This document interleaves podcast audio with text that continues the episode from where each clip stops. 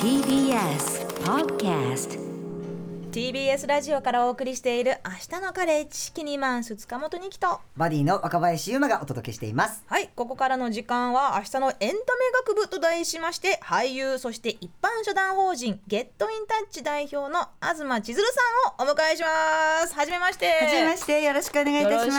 楽しみにしてきました。いや私もお会いできるの楽しみにしてましたありがとうございます。ご無沙汰しております若林ですいます。いつぶりですか二人はあえっと、だから、トランスマーチぶりですね。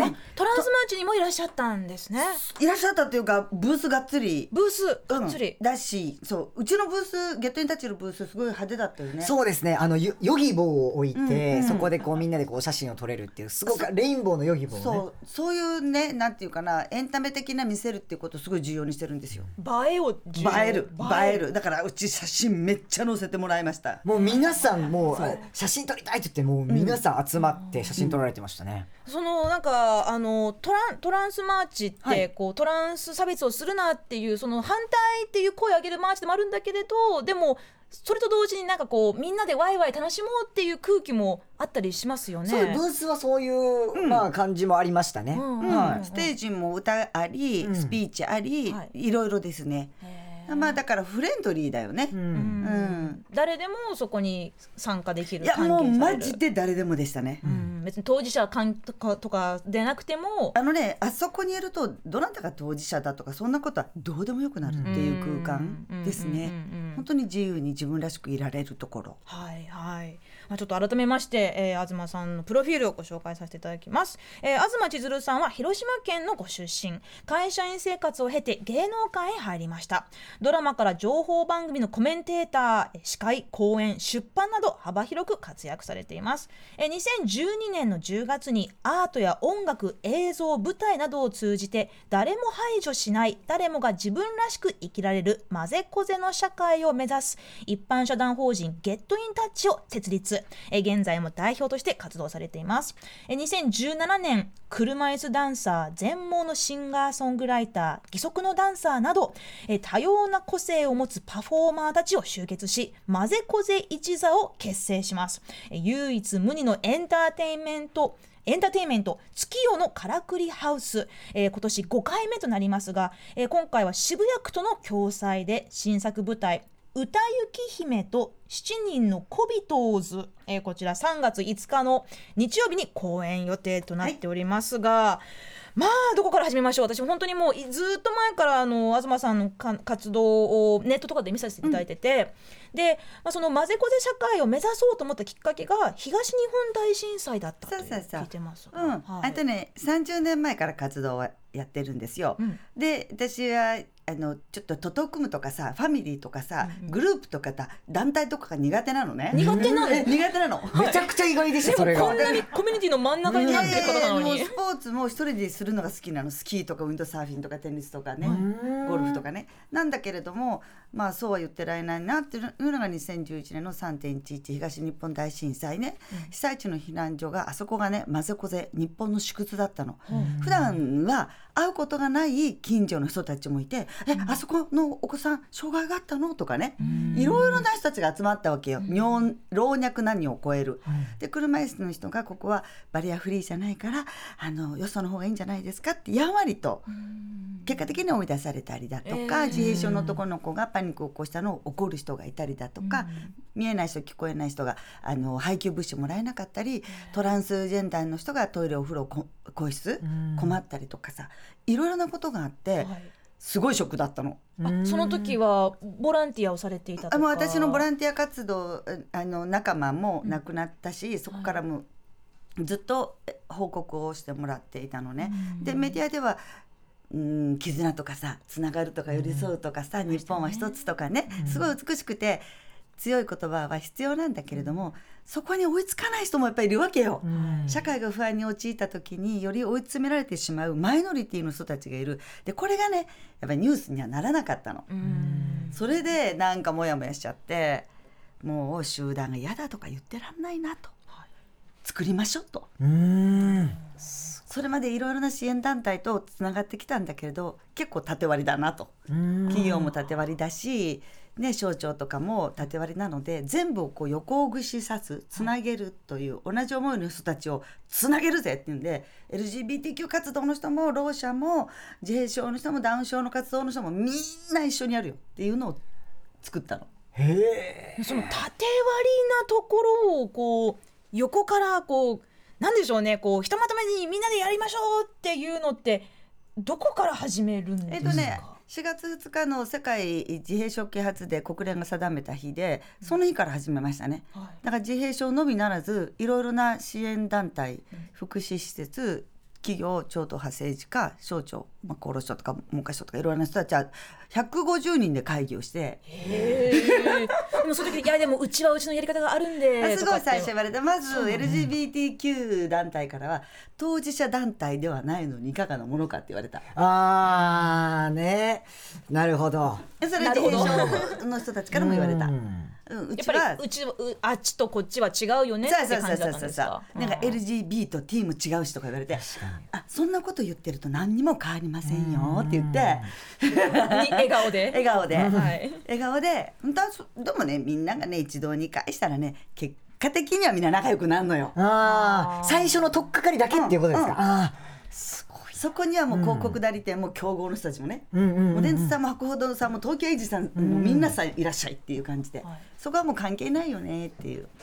そこを私がまとめていこうって思ったそのなんかなんでしょうこう確信というか勇気っていうのはどこから来たんですか？とそのにその前が20年活動してて、ん。みんな同じこと言うじゃんって。自分らしく生きたいとか幸せになりたいって、結局人権のこと言うわけよ。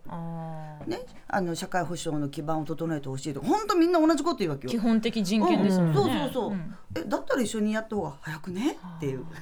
へえでもそれぞれなんか違うところとかあるんですけどでも一緒にやっていこうっていう感じなんですか？自閉症の方の団体とか、うん。LGBTQ ってそれぞれ。さあさあさあ、うんうんだからあの東京レインボーパレードの時にも、はうちのパレードははい。車椅子の人も見えない人も聞こえない人もいろんな人が一緒に歩いてるの。へえだから多分ね一番最初の荒井団体だったと思う。参加の。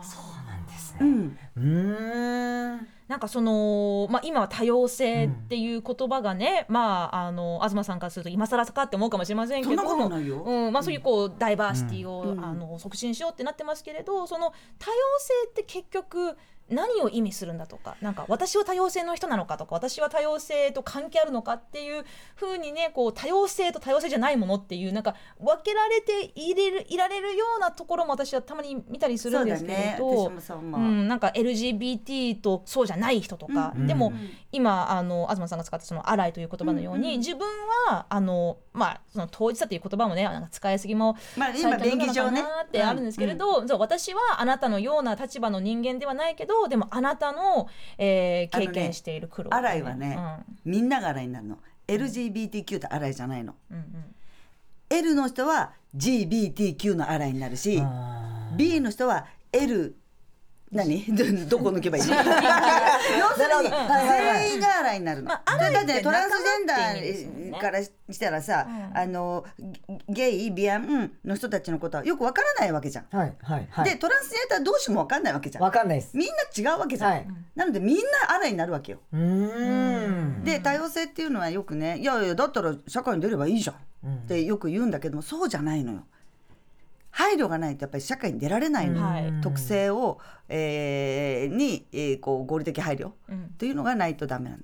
まあ、そのあの、まあ、よくねマジョリティマイノリティの話とかするときにそのやはりこう何も考えずに例えばその自動ドアのようなものがこうさーっと開いて自入れる人。でもあのドアがどうしても開かない人、ううんーんっていっぱいうん。一生懸命押したらうん。なんとか開くけどでもすぐに閉まってしまうような人もいるっていう。でそこでこう何も考えずにスーッて入れる人がマジョリティででもその後から入れないという人たちのことをまあ忘れてしまうのがそうなんだけどシチュエーションによってマイノリティマジョリティはすごい変わるよ。うん。うん。うん。東京レインボープライドに行ったら私はマイノリティだよ。うん。はいはい。本当に2丁目行ったとしてもね、うん。でダウン症協会の人たちと活動してると、まあ、やっぱり私はマイノリティだよ、ダウン症のお子さんいないしね、はいなんでそのシチュエーション変わるので自動ドアはねその建物によって変わるわけよ。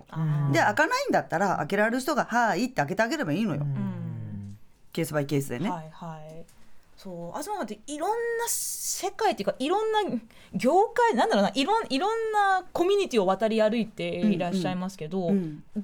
誰とも仲良くなれそうそんなことないよ。苦手な人いるし嫌いな人いるよ。私のこともそうだろうし。いやあのね仲良くならなくていいのよ。うん。本当にあのいがみ合わなければ。うん。うん。みあの仲良くなれないし嫌いだとしても挨拶すりゃいいわけじゃん、うん。おはよって言ったらおはよって言言ってればいいわけじゃん。なんかこう社会問題とか差別がっていうところすごくこう難しく考えなくてもエンターテインメントとか楽しいことを通してみんなでなんだろう集まろうっていう。そうなの。うん。あのねなぜならば理解や知識が大切ですっていう言葉をよく聞くのね、あの情報番組のコメンテーターさんとかも、私も昔言ってたと思うんだけど、だけど全ての理解とか知識って無理なのよ。うん。うん。どうすればいいかっていうと一緒にいれば分かってくるんだよね。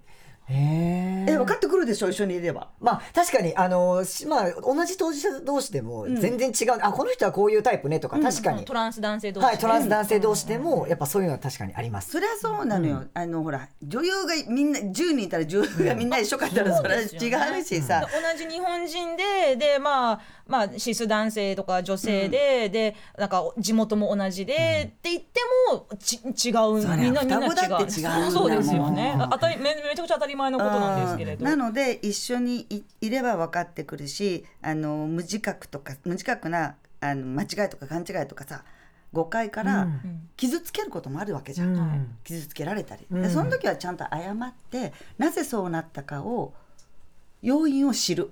で次はどうすればいいか。でこれがアップデートしていくわけだから、もう間違い失敗ウェルカムとして一緒にいる。なるほど。で東さんも結構じゃあその当事者の方々とかいろんな方々と関わっててうわ傷つけちゃったなみたいな経験とかもめっちゃある、ええめっちゃある。私も傷ついたことがあるし、そうでいう時はどうするんですか？そういう時はやっぱり対話しかないよね。あの最初はね白血病などのお血液難病の治療であるあのまあ骨髄移植のための骨髄バンクの活動から始まったんだけれども、何十人も集まってる中で私だけが病気じゃなかったりするわけよ。うんで結局のところ千鶴さんには分からないわよね。うん。って言われたら、うん。最初はごめんって思ってたの。ん。けど、まあ、いつ頃からか分かんないよね。っていう、けど私分かろうとしてるよ。分かりたいと思ってるよ、うん。でそういうふうに言われる私が今寂しい気持ちもあなたには分からないでしょ、うん。っていう。お互い分かり合わない者同士が分かり合いたいじゃんって言えるようになってからはなんか楽になったかなっていう感じ。最終的に100%分かり合うことは不可能だとしても分かり合おうとしているっていうそうそう永遠に継続していく過程なんでしょうね。家族でもそうじゃない、そうですよね。分かり合わないこといっぱいあるよね。ありますなんかお前らなんか俺のこと分かってたまるもんかっていう気持ちもどっかにあるかもしれないし、うん。だけど分かりたいとか、あの分かってほしいっていう気持ちがあると大丈夫。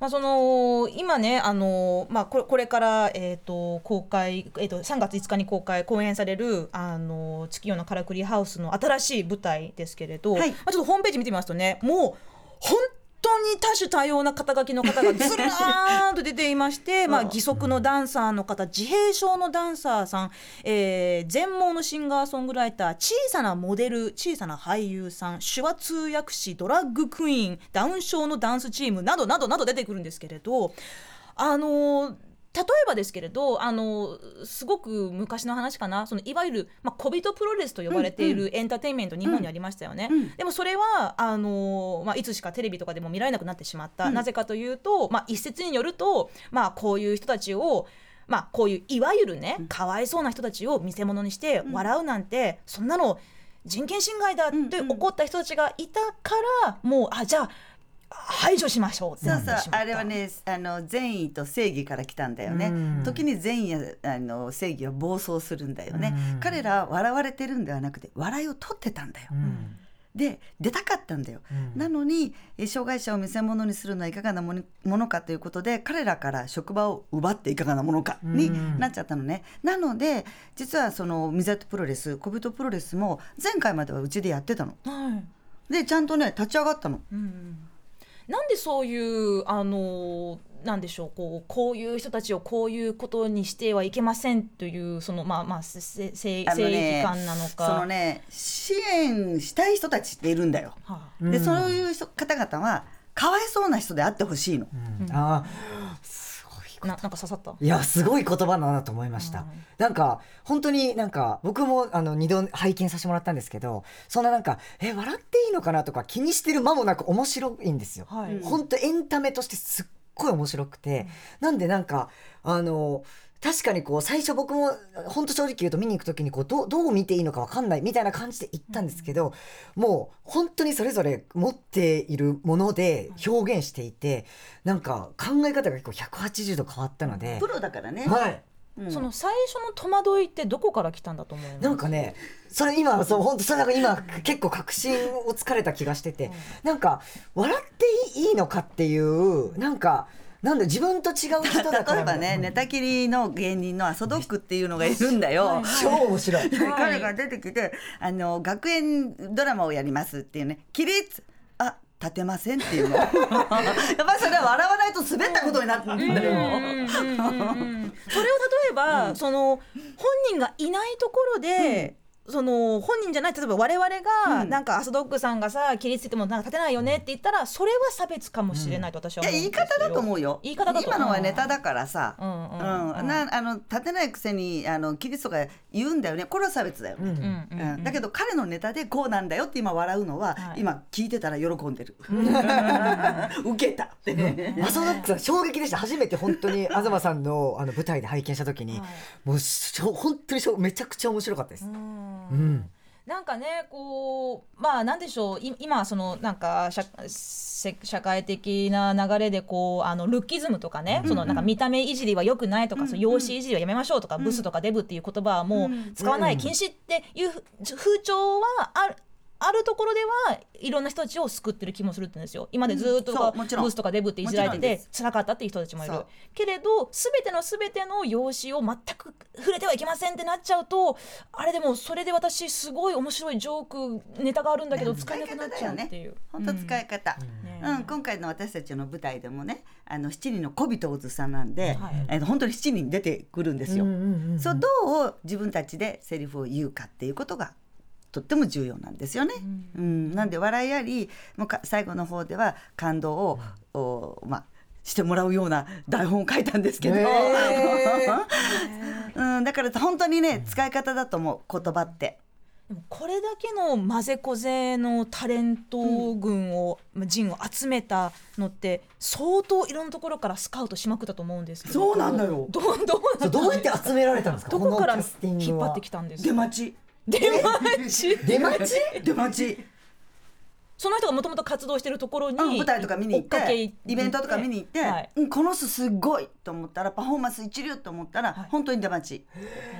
でこういうのやるんですけどよかったらはい、あの名刺渡して「東千鶴と申します」って言ったら「えっ?」て、まあ、相手にもびっくりされてでこういう「まぜこぜ一座」っていうのを作ろうとしてるんだけどって言って。でもともとか何らかのパフォーマンス活動をやってた人たちうん、そうですそうです。だうんだいたい福祉イベントですとか、教育イベントで活躍されていていやもっとエンタメでできるじゃんっていうね。はい。うんなのであのいやもっとね、うんうん。あの1年に1回のチャリティー番組ももちろんいいんだよ、いいんだけれども普通にバラエティー番組とかドラマとか映画とかさ音楽番組にうん。出られるチャンスがあった方がいいじゃん、うん。その方が私も気持ちいいんだよね私の業界で。うん。私もそういう人が出てくるドラマとか映画普通に見たいなってですよね。まあうん CM でも何でもいいんですけれど、うん。うん。やってておお同じだって実際実在する人人たちなわけなのにそれはつまりなんかこうイケメン美女の俳優さんしか出てこないようなドラマも、まあ、そこで需要はあるけれど、なんか私ちょっとこう飽きてきちゃうんですよ。うん。うん。なんかいろんないろんな人たちがいた方がいいよ格好の人がいいろんなこう特徴の人がいてでそこでこう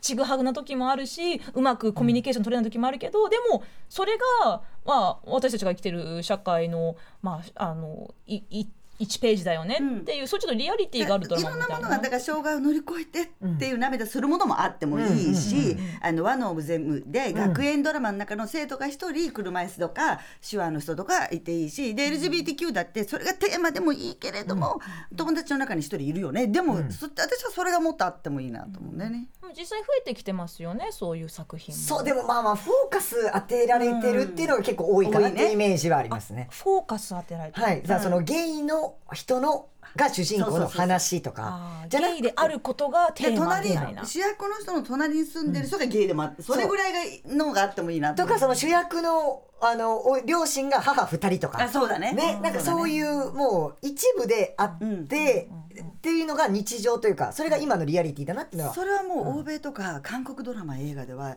結構普通なんだよね。もうさりげなくさりげないのよ。日常にいるのよ、出てくるそれがリアル現実だからね、でもやっぱりその欧米でも韓国でも最初はそういう作品はなかったわけだと思そううんですけど。だね。やっぱり徐々にアップデートしていったね、うん日本のエンタメ業界も東さんから見ると変わってきてると思いますか？相当変わってきてると思いますよ、はい、だってまずは私がこうやってやってる舞台にお客さんが入ってくれるようになった。最初の2017年の時にはチケットが売れなくて。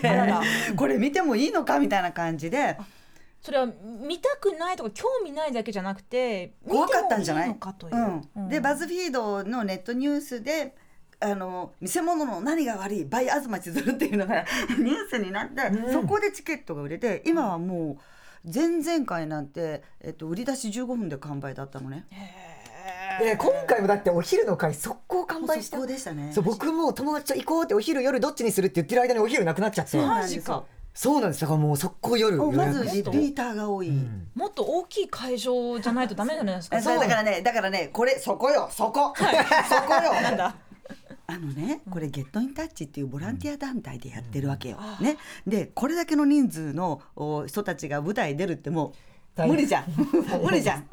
ね、もう本来聞きたいめちゃくちゃ聞きたいことなんですよ、で、はい。この1日の本番とそのま前日のゲネプロっていうのがあるんだけど、その2日間だけで900万かかってるわけよ。お金お金お金。一流に見せたいから衣装とかもねヘアメイクも凝るし、なのでもうこれボランティアと私そのおお金資金繰りしてるけれども、もうね筋力的に体力的に精神力的に無理っす。誰か 石油王とかスポなのなってくれませんかね、いやいや TBS プレゼンツの 社長。僕本当でも何より気になってたのがやっぱそれだけ多くの方がしかも特徴が違う方が集まっててお稽古大変じゃないですか？そんなことないですか？えっ、とね芝居の稽古は大変だけれども、うーんと大変じゃないように作ってます。例えば。例えばだからね、うん。あのーおお話を展開する人たちね。これが7人の小人を打つと 3D スリーズなんですよ。そのうちの一人が私なんだけれども、でその合間に音楽隊が入りつつプロのパフォーマンスを見せていくので、全部が稽古じゃないわけ、パフォーマンスを見せるところは普段の彼らはそこの本番で頑張れよだから稽古は一切ないんですよ、あなるほど。えー。リハーサルだけ。で稽古の部分、あのストーリーのところはすっごい稽古するなんかその前僕拝見した時にあのーなんか光に直接当たるのが結構苦手な方が出てらっしゃって、であの東さんとこうとあのパフォーマンスの後にお話ししてる時にちょっと明かりが嫌だから外に出ますって言って、外に出られた方とかもいらっしゃって、でも東さんも「あオッケーオッケー」みたいな「じゃあこっち来ときな」みたいな感じでお話しされてたんですけど、そうやって何かに耐えられる人とか耐えられない人とかっていう違いがある中で、一緒にやるっていうことは別になんかこの人に合わせて時間はこうしようとかそういうことははいなんかあるよ全部全部。そういうのはもう組んでやってらっしゃるんです。かそうですそうです。だそれが合理的配慮なので配慮があればねあのもう全然難しくないです。ただみんな遠慮して、うんうんうんうん。なんか触らぬ神にたたり出し的はいはいはいはない。ところになってるので、何が苦手？何が得意、っていうふうに聞くんですよ。で楽屋は誰かと一緒でもいい、いや一人になりたいですとかね、もしかしたらパニックを起こすかもしれない。じゃあ暗い部屋を用意しとく？みたいな、それできないことはない、ええ最初に全部こうヒアリングそうそうそうそう。あそうでヒアリングしても分かんないくて失敗することもあるよ、なんかちょっとこれ言うとちょっと語弊がありそうなんですけどなんかそのいわゆる健常者社会ってみんな何かしらどこかで何か我慢して飲み込んでるじゃないですか、なんか私こういうの苦手なんだよなとか、こういうのできないんだけどでもできますっていうなんかそういうふりをしなきゃとかそれって結構生きづらくてしんどいじゃないですか、はでもそれを「あ私これできないんでちょっとあっちでもいいですか?」とか、はい。それをはっきり言えちゃうのってあスタッフもそうです。うん。スタッフもあの混ぜこぜなのでいろんな人たちがいるので、うち事務局が電動車椅子に乗ってるの一人。一人はし視野狭窄って言っては白状も見えほとんど見えない人、でもう一人はあトランスもいるよ。えー、あそうなんですか、うん。トランス男性いる。へえはい、PR 担当と、はい。えっと、えっと、えっと、なんだっけ、あの袖にいてもらう、舞台監督補佐もしてもらう。へえ、あそうなんですね。なんかそのお手洗いのこととかもだからそこはなんかこうそうそうそうそう。気を気を使ってというかそうだよ、こ車椅子の人い。っぱいいるから、本当トイレ対策は大変。うんなんかそういう制作秘話とかね、舞台裏の混ぜこぜドタバタな話ももっともっと聞きたいんですけどでもやっぱり何よりもねこのパフォーマンスを見てほしい。私も見たい。うん。で、見て見て。え見たいです。えーこ今回はですね、まあ、えー渋谷区との共催でして、えー唯一無二のエンターテインメント、混ぜこぜ一座による月夜のからくりハウス。えー今年は3月5日日曜日に公演されるということなんですけど、この歌雪姫と七人の小人図はやっぱりしああれあれのなんかモチーフですか？白雪パロディーですか？そうあのね。これねあの小人をずっという言い方でないとあの日本の芸能界は自粛用語なんですよ。うんうん自粛用語？そうなの。ほう。なので、えっと、彼らは低身長の人たちは活躍する場がないんですよ。なるほど。なので、いやでもすっごい素晴らしいパフォーマーがいっぱいいるのね、あの低身長の人たちね、はい。なので小人をずっていうふうにしてちょっと喧嘩売ってみました。そういうあのまた先ほどのこう正義とか正しさみたいなところとの、ね不思議ね。でも彼らは、い、やいやなんかそういうふうにぼかさないでほしいな、ちゃんと言ってほしいなっていうのは言ってますね、正しくっていうかなんでしょうねそのまあこういったまあそのさまざまなこうえー、と故障も時代とともに変わるじゃないですか、うん。なんかその昭和だったらあの、ね、こういう呼び方があったけど、うん。今はそれは絶対に言っちゃダメですっていうことありますけど。だけどご本人が傷つくんであれば絶対ダメですよ。うん、うん。それやっぱりこう対話して対話してそうそうそうそう受け入れる。そうですね。でまあマミ山田さんっていうね今年78歳だったかな？のあの手品師て世界で一番ちっちゃい手品師で役者さんがいるんだけれどもやっぱり夢だったんだって7人揃うのが。へえ。でそれも聞いていたので、まあ彼が元気で生きているうちにやらなきゃな。あそうなんですね、はい、で、えっと先ほどもねちょっとゆうまさん言ってましたけど、昼公演分のチケットもう完売しておりまして。夜もねちょっとねあのーこの出演が決まった時にはい余裕があったんですけどちょっと今日もう本当に。急げ！いやそうあのね大丈夫ですよ。じこれね撮影してこの舞台を撮影しまして、はい。アナザーストーリーもくっつけて映画作るんで。え？そちらの方でお楽しみください。はい、えー、詳しくはゲットインタッチのホームページ、えーチケット販売は PTX で、えー行われていますけれど、えー東さんが目指す混ぜこぜの社会、まあ、今回の舞台が気になる方はねぜひ、えー SNS 東さんのツイッターやゲットインタッチのサイトなどチェックしてほしいと思います。まだ話し足りない。テね。でもあと3月12日もあの TED に出られる。そうなんだよ。ントに出るんですか？はい。あらまそれが舞台公演の1週間後なんですよ。はい。何についてお話しされるかも決まってます？もう混ぜこぜ社会についてですけれども。